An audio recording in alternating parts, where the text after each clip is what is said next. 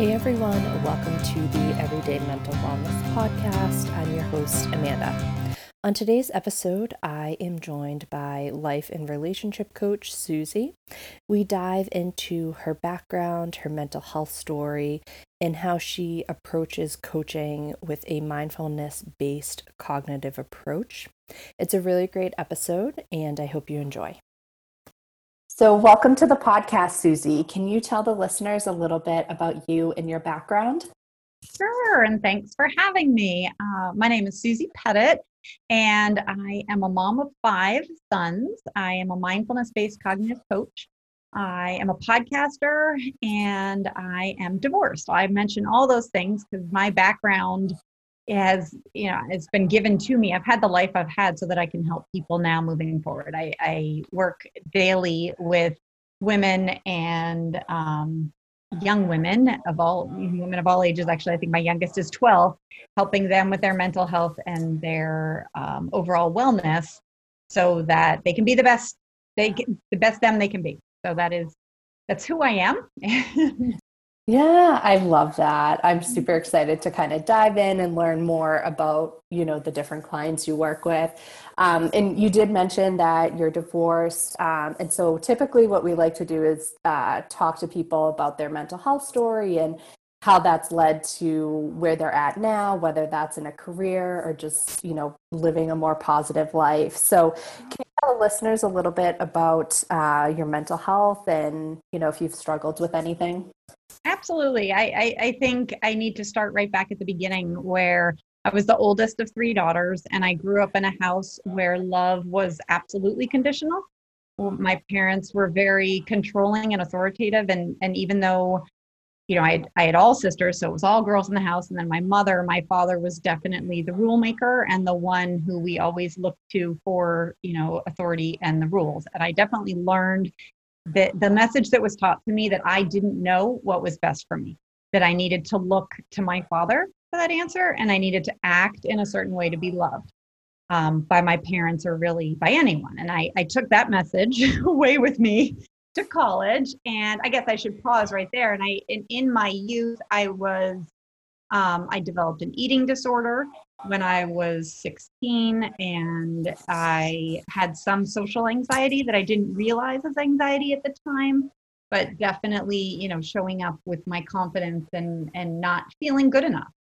Um, so I took that messaging with me to college, and then married a man that that right out of college i started dating him freshman year of college and, and married a man that really was sort of a combination of my parents and and really sort of i found a lot of security in being told what to do because again i had this basic message that i didn't know what was right. Like i really had been had been taught that my inner guidance was not to be trusted and that if i did what you know other people mainly the men in my life if i did what they told me to do then i would be happy and I did do what they told me to do. And then at about age 35, I was like, huh, I'm not too happy. and right around there, I had a I had three kids and I had a good close friend die. And that was definitely a wake up call for me in that, like, hold on, life does not just keep going and going and going. So mm-hmm. even though I had done everything I was told to do, everything my dad and my husband told me would make me happy. You know, I went to college, I got a husband, I had the kids, I even had a dog, and yet I felt huge emptiness. And was never diagnosed with depression, but definitely was struggling on and off with you know trying to trying to find happiness and inner peace and and i i just couldn't do it. And, and, and so when my friend passed, it was three years. I was one of her primary caretakers. It really was a wake up call to life is not, you know, we, we're, we're not here um, indefinitely. And what am I doing? And what kind of modeling am I modeling for my children?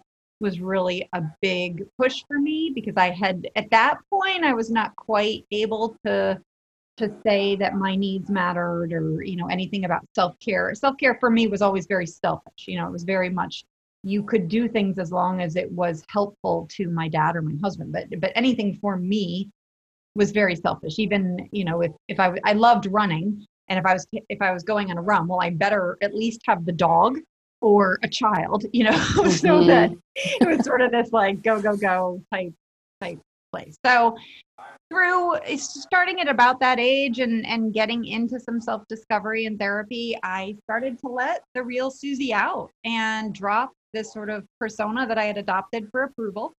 And you know what happened? Well, my life sort of fell apart around me. I can go into details, but it really, um, you know, it real like my my husband definitely was like, "What is going on?" You know, this is not the woman I married. Who you, was sort of, you know, it, it, to be fair to him, I really was a people pleaser and a little puppet and doing, you know, like um, the real me was hidden behind all these layers of who I thought I should be.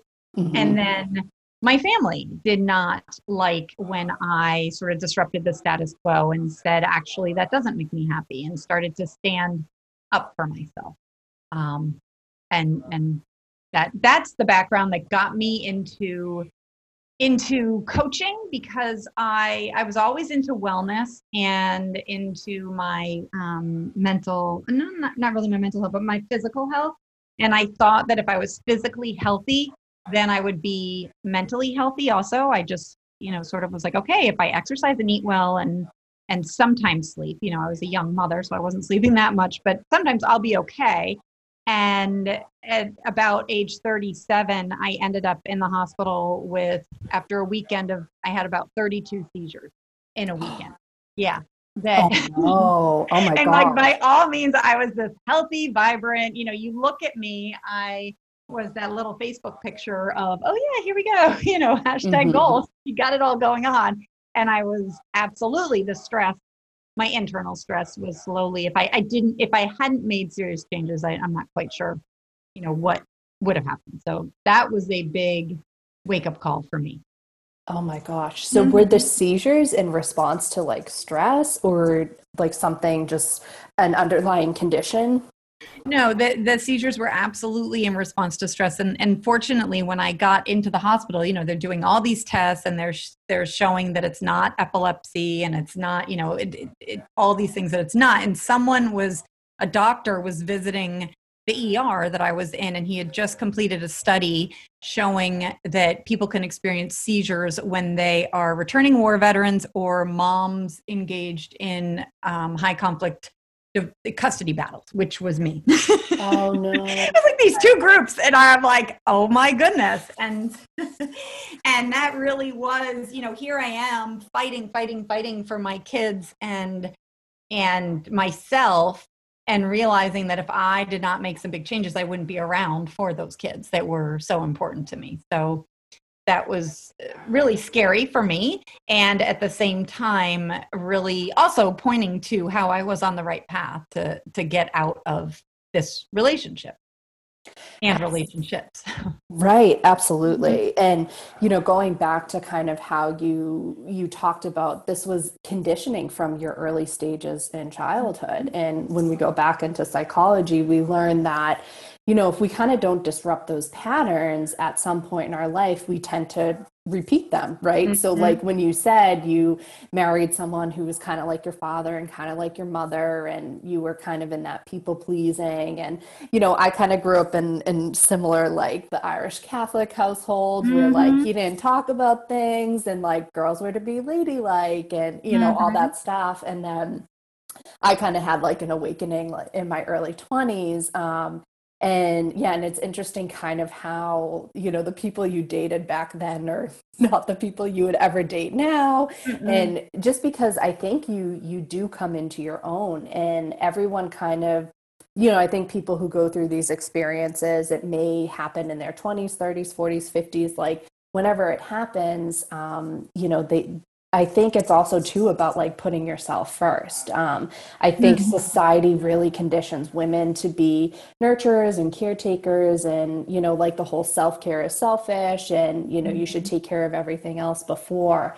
Um, so I can I can so relate to you on so many levels mm-hmm. of of your experience, um, and yeah, it's just and it, it sounds like through you know kind of the muck that you were going through you you found your passion and you found kind of your purpose in life through uh, your coaching practice now.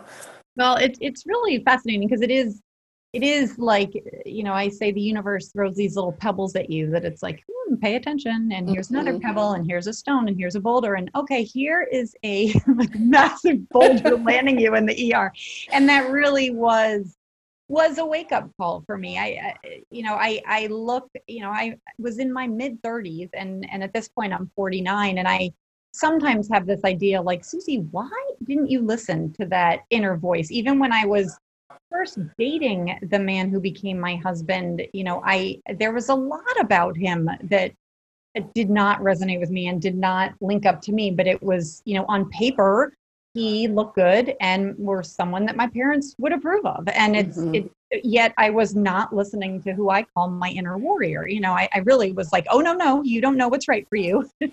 and, and that's okay. And some of my journey has been in forgiving myself and, and sort of, you know, taking the Maya Angelou quote that we do the best we can with the tools that we have at the time. And that's absolutely, I mean, I grew up in a house that was so controlling as to what we ate, who we talked to, um, all of it. And then my first husband would, you know, I wasn't a, quote unquote allowed to wear button down shirts or v neck shirts or a bikini or all sorts of just very controlling things that I was not under lock and key, yet I was agreeing to and, and self abandoning.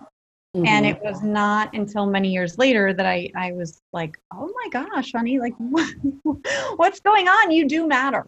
And that is where a lot of the work lies now in, in the work that I do. I, I really have taken a look at these relationships that I had. And one of my my first life coach, the reason why I decided to go into life coaching over therapy was I had been in therapy for years.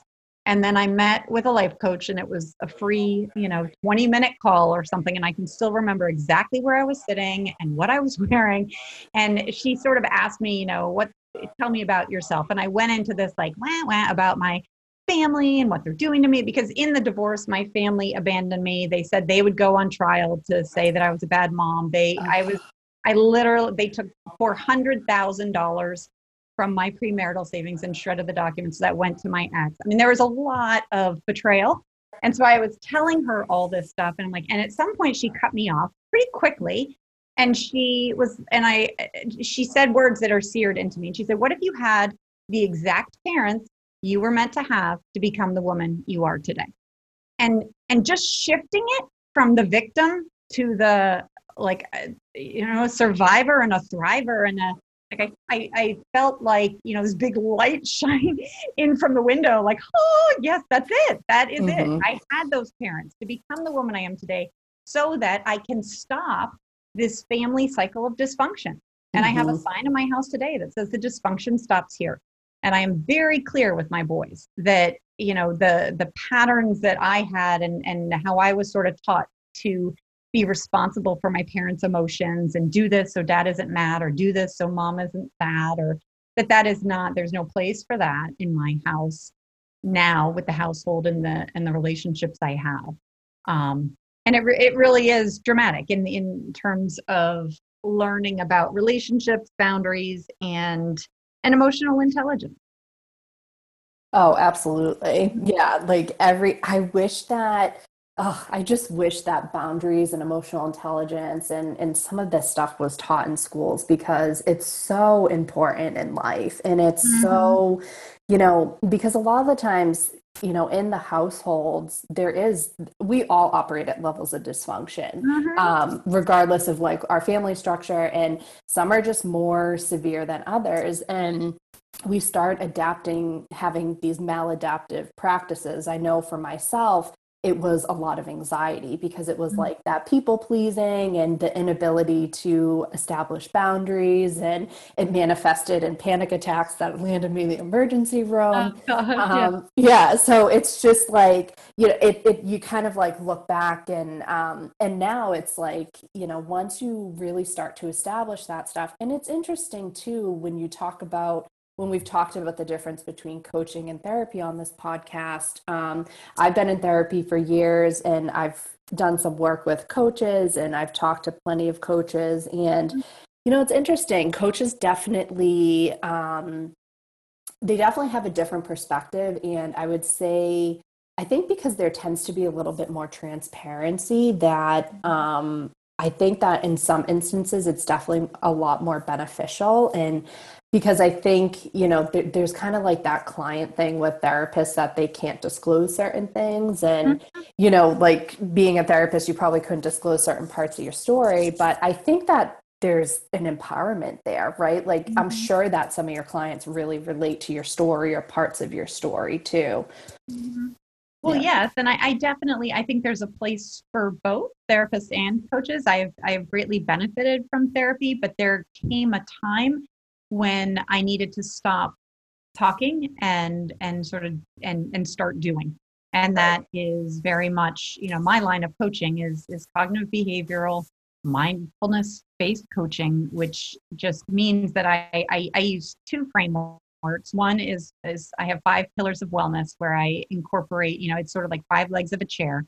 And I say we need to have all five legs pretty steady because life happens. And if they're weak, we're going to be wobbly. And so the legs are the ones we normally think of with wellness, with exercise and eating, but then also sleep. That was something I definitely um, as a young mother, but also I, I, you know, even as a divorced mom, I was not prioritizing enough and recognizing how if if I'm sleepy, my brain definitely tends more towards anxiety and ruminating thoughts, and so sleep is one of those pillars that's very important. Another pillar is what I call soul care. I initially defined it as self care, but it really is. I found myself being like, oh, okay, well, self care is supposed to be going to get a manicure, and I I really didn't, you know, manicure didn't fill me up. And soul care more is like, okay, what do you do, Susie, that really, really fills up your soul? And that's, you know, it might be getting a manicure, but it might also be reading or, you know, something there and to be focusing in on that soul care. And then the fifth pillar is relationships. And that is the one that I had not paid attention to, but recognized that if those relationships are unhealthy, whether it's with your parents or your husband or your friend, um, your wellness is going to suffer. And I am constantly preaching that the most important relationship that you have is the one with yourself. And that is, you know, when I was able to flip my care from, you know, everyone else and taking care of my husband and taking care of my dad and taking care of my kids and to taking care of myself, you know, putting the oxygen mask on myself first, as they say on airplanes, then everything else trickled down. And it was something that had been told to me so many times. And I was like, yeah, yeah, whatever. I'm a mom. You don't get it. You know, but as a woman in the society, it, it's just crucial that we do start to see that our care of ourselves is is is the most important care there. So that's one of the frameworks that I work with, and the other framework is the the backbone of emotional intelligence, which is why we have a lot of dysfunction in our relationships that we don't we're not taught emotional intelligence yet in school or at least i wasn't in the you know in the 70s 80s and 90s um, but the idea that you know things happen in our life and i can share with you uh, my graphic of what i call the thought model. So listeners can have it and print it up and post it everywhere. yeah, absolutely. but the, you know, things happen in our lives, so I call those circumstances, and and from those things that are happening, we have thoughts about those things. The thoughts are just sentences in our head, and we have lots of those thoughts every day, sixty to eighty thousand if we're female. And those thoughts are not necessarily true, but we tend to think that they're true. And from those thoughts, we feel certain things and feelings are one word and it is literally an energy in our body an emotion. And so it can be disappointment or sadness or helplessness or happiness or joy or excitement. From that feeling we take action. So the next line in the thought model is action and you act or react or inact and then from those actions come come the results that you see in our lives. So the thought model just looks like you know, it's the CTFAR along the left hand side. It's C for circumstances, T for thought, F for feeling, A for action, and R for result. So, an example of this would be um, I'm just going to take today. Today, I had a full calendar. So, the circumstance of my life is that I have a full calendar. Like my calendar, if you look at it, everyone would agree it is, you know, there's something there for every hour. My thought about that um, I'm going to give you an, a help, a thought that would not help me. A thought, a thought I had was like, oh my gosh, I have so much to do. So that's my thought. That is not necessarily a fact. That's a thought that I'm thinking about the fact of my life. That thought would lead me to feel overwhelmed. the feeling of overwhelm does not lead me to take a proactive action. It usually leads me into inaction, to procrastination, or to, you know, just sort of frenzied activity. And the result always leads back to prove the thought true. So the thought being, I have so much to do. And it's like, yeah, you do, because you didn't get anything done. Because you're so stressed. Versus, you know, what I have found a more empowering thought, and this is where I help clients, uh, you know, sort of choose a thought that's more helpful. And you know you have a full schedule. Okay i have all the time i need to get done what needs to get done. I feel calmer. My in the action line i will take action. I might take some calm inspired action. I i move through you know i have this podcast interview. I write my blog. I meet with my kids. I and the result is i get through everything i need to get done. Mm-hmm. so that is the very it's the backbone of what i do and it brings me a lot of peace in my life. The way it shows up in relationships uh, is is magical because it gets you out of the out of the habit of taking over responsibility for how someone else is feeling.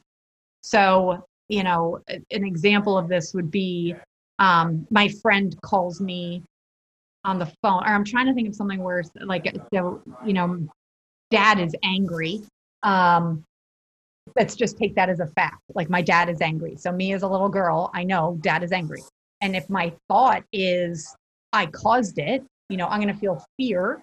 My action might be to do something, you know, and the result is that I did cause it. And it goes back to, and I let him have responsibility for for his anger, um, which is which is not helpful for him. An example, you know, we do this all the time in in school. You know, a teacher might be like, "Oh my gosh, Susie, you made Johnny cry," and maybe Susie, me, maybe I took Johnny's crayon. So the circumstances I took Johnny's crayon. And then the the action is that Johnny cries. Well, I don't know. Maybe Johnny had the thought, like, oh my gosh, I didn't get to finish my picture. And then he feels sad and then he cries. And sure enough, it, you know, I did influence Johnny. Mm-hmm. What if me taking Johnny's crayons made him like, oh my gosh, yeah, I get to go out to recess sooner? You know, and then he feels overjoyed and he's crying with excitement. Like we don't know. There's so many different options as to the thought that we're you know the person is thinking but we're often taking responsibility for that in ways that that that doesn't serve us and and that's where we really can have power in our life for taking control of the thoughts that we're focusing on because the thoughts we're focusing on are going to let us lead us to feel a certain way but then also letting other people have the thoughts they're focusing on my sweet this is my second husband who i'm madly in love with oh. he i was recording my podcast on my very full day a different podcast episode and he was drilling something out in the living room because we're in a new house and i was trying to record and i was getting distracted and i was like all right i'm going to go ask him to stop so i stop my podcast i go out and i say hey can you you know is there any way you could start late or whatever. So I ended up finishing recording. And then when I went outside, um, I saw that there was a little note on the ground that was like, you know, said something about, you know, sorry that I was recording or I I could tell from his note that he was upset that I had come out and said something, and he was thinking, "Oh my God, I, I you know, I that was not mindful of me because I was drilling in the middle of the living room while Susie's doing a podcast episode and blah blah mm-hmm. blah." But me as a you know an individual and him as an individual, and we're emotionally mature adults, I sort of was like, all right, he can have that thought. That's not what I was thinking, you know, and if he wants to process through that, that's that's his responsibility. But you know, my responsibility is to make sure that I delivered my request with grace and kindness, and then he can take it however he wants to take it. That is sort of this next level of adulthood um, that can be challenging, but it's, uh, you know, letting someone else have the thoughts they're going to have and not taking responsibility for them. Absolutely. And I think that's something too that is so ingrained, you know, mm-hmm. as a young like as a young girl, it's like you're responsible for how you feel, how you react and like everyone else around you. And mm-hmm. then I think, you know, when you get to that point when you realize that you're not responsible for yeah, obviously we want to have emotional intelligence and everything in a relationship, but you know, if you're communicating in an emotionally healthy way and for some reason your partner is upset it's like that it's that could be a million different things like you said mm-hmm. right like yeah. that could be because they were upset at work or you know even this morning i was just kind of having a little bit of an off day and and my boyfriend was like you know what like are you okay what's going on and i'm like yeah i'm just kind of frustrated with like work right now and you know he automatically mm-hmm. internalized it that it was about our relationship uh-huh. and you know so like when you're able to have that dialogue and you know because in the past i would just shut down i would just mm-hmm nope, you know, I'm fine, whatever. And then like go about my day and like, you know, he thinks that I'm mad at him. But um yeah. Oh, it, it creates such drama. And that this this I'm fine, that is my favorite, like fine. Oh God, right? Feelings inside needing expression. Like that is what I'm like, I oh yeah, i know. I'm constantly coming back. I'm like, no, no, no, we're not fine. Like, well, mm-hmm. let's just dig in because our brain is just a story making machine and and absolutely like if my husband walks in the door with you know some weird look on his face i am going to internalize that and be like oh i bet it's because i didn't shake out the door i don't even know that's my past coming out and the best thing i can do and what i'm always telling clients to do is use clear concise communication like your boyfriend did this morning in this like hey what's going on? or you know what? and and and sure enough you know maybe my husband's like oh no i was just about to burp and i was holding it inside or you know like, we're making it mean like something fundamental about our relationship. Or the other day i saw a neighbor across the street and i waved and she just went from her car right into the house and didn't wave back. And in my head i was like you know my brain immediately goes to like oh she must be angry. But then thank goodness for my training i i love using another tool that i use. It's called alternative explanations where i will pause and ask myself and this is where mindfulness comes in you know I, i'm mindful that my mind goes to the worst case scenario like she must be angry at me. Well that I haven't spoken to her and like I haven't seen like well how would she be angry at me? So I, I I'm able to take that pause and notice my brain and then say okay susie what are some alternative explanations? And you know maybe she doesn't have her contact and she can't see you. Maybe she's racing in because she forgot something. Maybe she just had a call on the phone with her aunt and she's crying and she just needs to go lie down. Maybe she has to pee. You know, i mean there are so many reasons and why we make it about us and why we go to the worst case scenario is our brain's programming but it, that is up to us to sort of push pause slow down and choose a different path that just you know choose a different thought is what i'm saying. And that that's where my coaching is that that will lead you to feel better. And I'm, another tool i use is is having clients ask themselves like is that a helpful thought? You know so right. even you know, my neighbor's pissed at me. It's like okay is that a helpful thought? You know sure you don't know that's true but is that helpful? Is there a thought that may be more helpful more you know and it's just questioning yourself moving through and, and finding a way to move through your day. Absolutely. And I think that's really that's so important with the the cognitive part of, of your coaching that comes in mm-hmm. because, you know, unless you really and that's the thing is it's a skill set you're constantly building, right? Mm-hmm. Like because it's so easy to fall back into old patterns and old habits where you're like, oh, this it's all about me, you know, like I did this and they're mad at me. And, you know, once you're able to like really catch yourself and start shifting that mindset and really be like like, hey, there's a bunch of different explanations for this. Or, you know, if this is something that's really bothering me, like, let's talk about it and have an emotionally healthy discussion about it instead of, you know, I know some people will like yell um, mm. and argue and I know sometimes that's that's them projecting the fact that they're they never feel heard and so forth.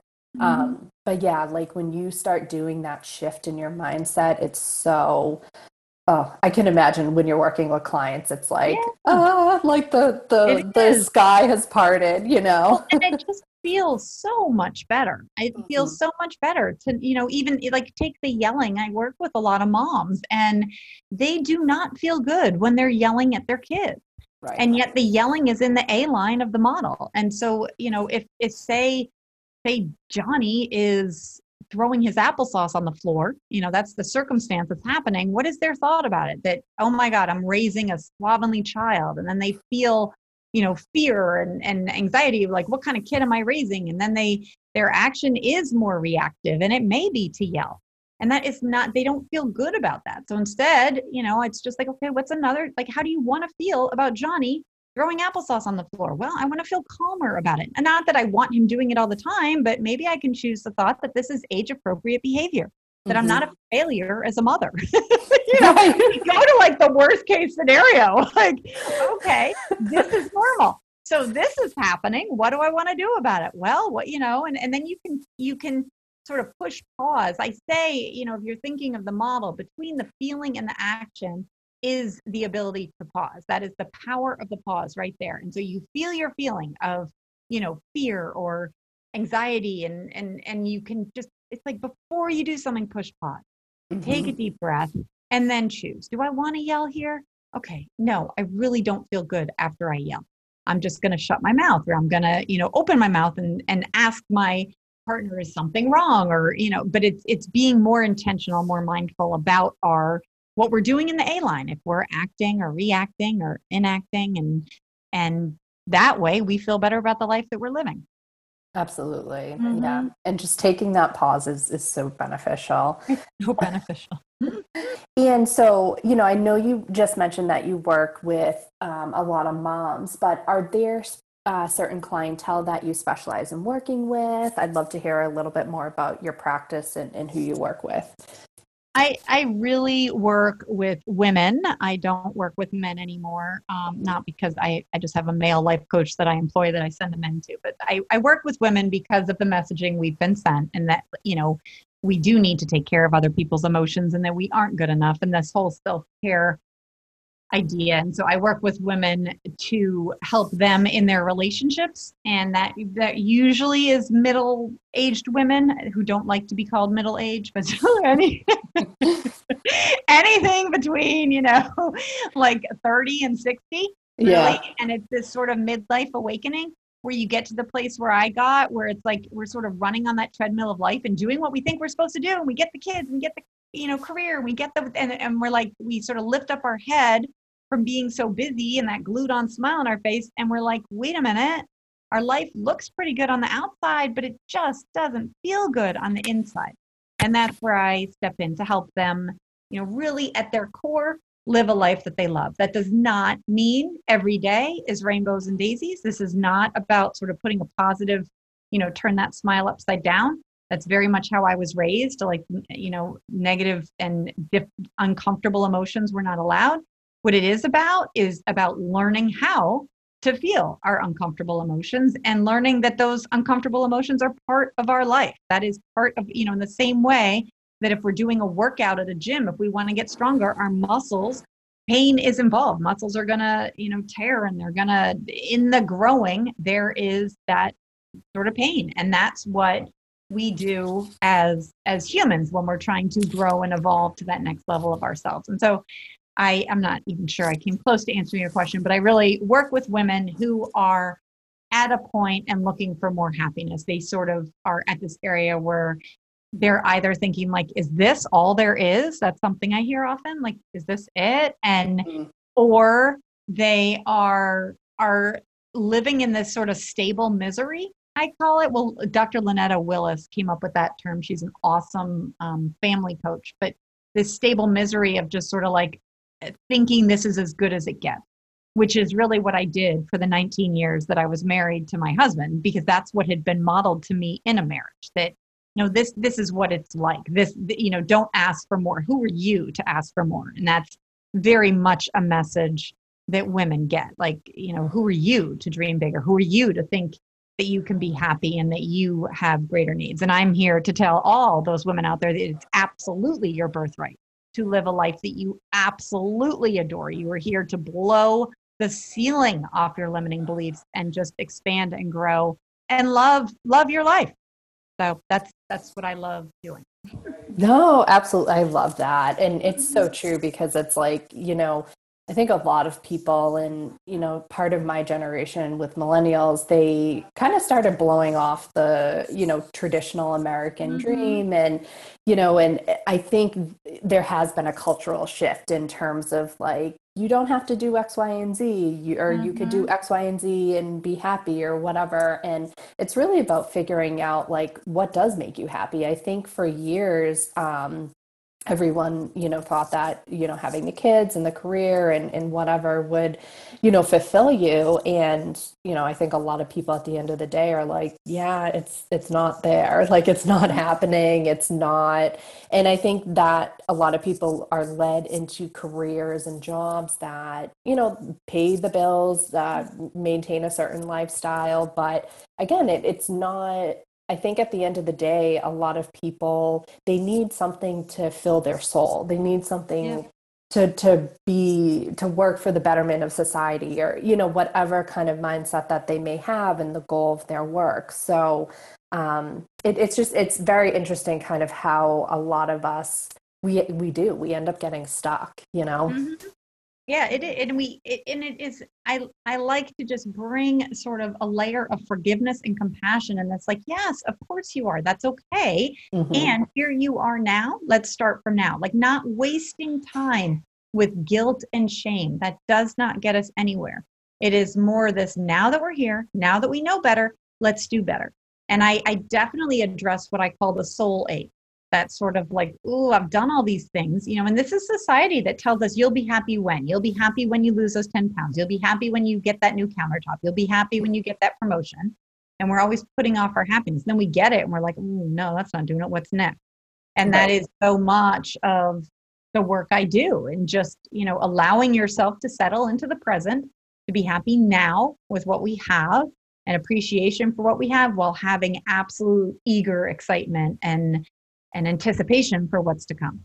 And and allowing what's to you know giving yourself that permission to live a life that you love Absolutely. And I think that's the great thing that that I've seen kind of change on on a cultural level is that mm-hmm. your life is not going to look like your neighbors or your sisters or whatever. And that's fine and that's mm-hmm. totally okay. And what people end up doing is they get caught up in that comparison of like, "Oh, I should have a bigger house or I should be doing this or I should be doing that." But in reality, you know, something I've learned over the years is you know, I value freedom and flexibility and, you know, myself and, and my family and, and the people immediately in my life like they're more of a priority than my job and mm-hmm. yeah i mean you know you have to work and and make money and so forth but you know i i've always figured out ways to kind of support myself and you know it may not look as conventional as some other people but it's what makes me happy because you know corporate environment just was not not my jam. Right. And it can be someone else's jam. That's right. the whole i mean this comparison like they compare and despair. Like that is not helpful for us. So someone mm-hmm. else might be loving it in corporate. Someone might be loving it you know just all around their kids it, it's what works for us. And it really for me as a coach and a woman it has been a relearning on how to listen to myself, to listen to my own inner warrior, as I call her, instead of, you know, oh, well, look at Sally. She looks happy over there in her nine to five. Or look at Joey. She's, you know, it's like, no, okay, Susie, what resonates for you? And to sort of quiet that noise down and and keep tuning into that knowing that there is no you know right answer i just find that you know along the way you find the way um right yeah yeah, no, I, I totally agree. Mm-hmm. And yeah, and I think there's kind of, it's interesting too in, in society, there's been this, um, maybe it's kind of the circles that I tend to follow. There's like this push for everyone to be self employed and to be business yeah. owners and stuff like that. And I'm like, it's not, it's not mm-hmm. for everyone. And, mm-hmm. you know, you can totally be happy in a job you know working nine to five or you know whatever it is it's like you said it's really just about figuring out like what works best for you what you enjoy and what makes you happy at the end of the day mm-hmm. yeah well and i also like because anxiety lives in the future. And if and so i do think it's like what makes you happy? Right here right now. You might change that in two years or 20 years or 40 you know it's mm-hmm. it's this we get sort of anxious and fearful and we're like oh but what if this isn't what i want to do? And, the, and it's like okay this is what you want to do now. So right. why don't you do it now? Take the next right step and then you know you just keep moving forward like you may not see sort of the top of that ladder but you just keep moving up that ladder in a way that feels right to you and if it's wrong well then then you that's a decision too that's a that's a growth opportunity call it right. Like, oh, wonderful. I know. Another one of those. but it's so interesting. It's that uncertainty where people get so freaked out, you know? know. And yeah. I, I feel like when you really start embracing that too, oh my gosh, anxiety dissipates so much. And, you know, because like um, I decided to go back to grad school and I was like, eh, I don't know if it's going to be like, you know, the right thing for me. But I'm like, you know what? It's something I've wanted to do for since I graduated undergrad, like, you know, mm-hmm. eight, nine years ago. And I was like, you know what, in 10 years, if I'm, you know, not really enjoying, you know, the work aligned with the grad school stuff, then it's fine. I'll just move on, you know? Yeah. Or if in one year, it is this, it's one letting go of what other people are thinking, you know, like, oh my gosh, someone's going to say I wasted my time or money. It's like, no, what am I going to say? And for you right now, it's the right choice. So then we just move forward with that. I have found for sure, you know, I'm 49 years old now. And when I look back at everything I've done, I it all pieces together very well. I I actually came out of undergrad and was was a French high school teacher. Like I, can't speak French now to save my life, and it's just so funny. I used to coach lacrosse, and it's it's it's all these things, but I see it and I'm like, yeah, of course. I was a teacher. I loved, you know, and one of my favorite things to do when I was teaching French was to talk about feelings and emotions mm-hmm. and learn about, you know, people's behaviors. And it's it like it's it's one of those pieces and we do not know how it all fits together but we like when you find that spark you follow that spark that's what i say so you're having the spark to do grad school like when we get two in our heads like oh what if this isn't the right thing as if there's only one right path mm-hmm. um, not helpful and it's we just keep taking those steps forward i you know with anxiety I I had been on anxiety meds after my all my lovely seizures and been through my divorce and now I manage my anxiety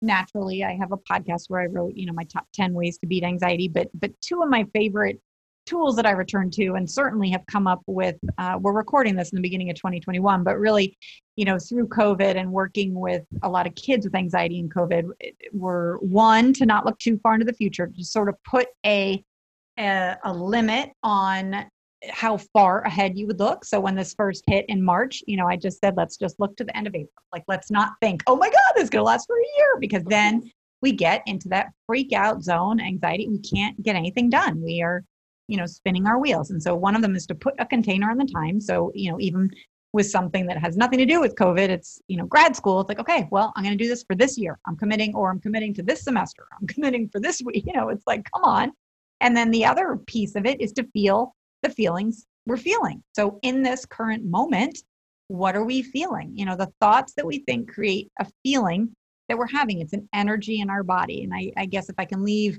listeners with a tool that that helps me every day, a lot of days, it's to know um, how to process our feelings. So when we have a thought, if they're if they're looking at your brain your you know one of our little wrinkly brains the amazing supercomputers in our head you have a thought it looks like a, a lightning bolt and from that lightning bolt it then rains down this energy of emotion. So you literally have an energy in your body and that energy needs to be processed. When we don't feel the you know when we bottle it up i'm sure you've had other people on here who were like feel it to heal it and don't bottle it up and and the way to feel it we're not taught but it is simple, not always easy.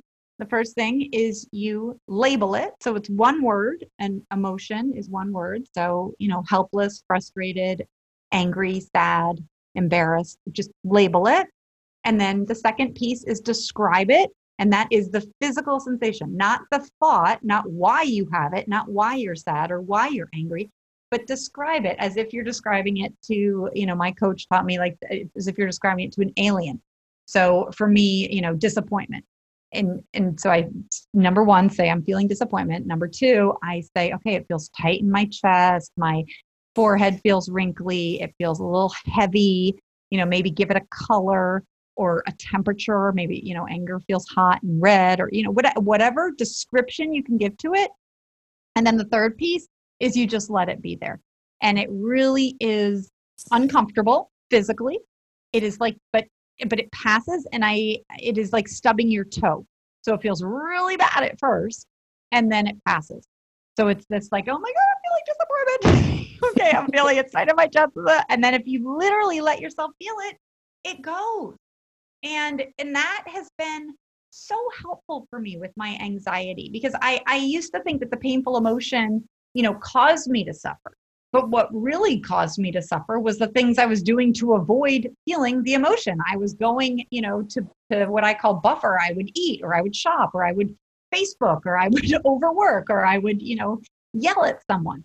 And that was not helpful. And instead of, you know, suffering to avoid the pain, I just would sit and it's like, okay, I'm going to feel this uncomfortable emotion and let it pass and move on. And that has helped me tremendously to just, I literally will lie down with like my hand over my head and feel my feelings. And I've taught my kids, and it's just something, you know, okay, I'll move through it. And then you get up and you're like, all right, maybe it'll come again. It's like these little waves, depending on what you're going through in life. There might be a lot of them, but sometimes it's just you know, one, okay, I'm feeling overwhelmed. I let that pass. Then I get up and I'm like, what do I do when I'm overwhelmed? Well, I need to write down what the heck I'm overwhelmed about and move through it. But if I'm pushing it away, that just creates this inner turmoil in me that, you know, ultimately led to our visits to the ER. oh gosh, it's so true. No, so true. oh man. Um, oh gosh, this is uh, such good information. So, uh, for the listeners out there, um, if they're interested in potentially working with you or learning more about your work, where can they find you? The best place would be um, I, I, send out a weekly newsletter, mm-hmm. and that is at smbwell.com slash newsletter, or my podcast, uh, which is called the Love Your Life Show. And it literally, you know, I have I have over, I'm probably at 125 episodes now of just my goal out there is to offer free resources for, I, I call my listeners warriors um, who just want to live a life that they love. And that's what we're here for. We are all meant to live this life we love. So I would, I would love to have listeners go there. And of course, I hang out on Instagram at SMB underscore wellness um, or Susie Pettit. I think you can search and I'll come up too. But I would love to hear, you know, if anyone's listening to this and they have a big takeaway, reach out. I love hearing from people because it also helps me know how best to help people moving forward. Absolutely. And I'll be sure to link everything in the show notes too. Mm-hmm. Yay. All right. Well, thank you so much for joining us, Susie. It was great thank to chat you. with you. Great. That wraps up our episode with Susie. Until next time, take care.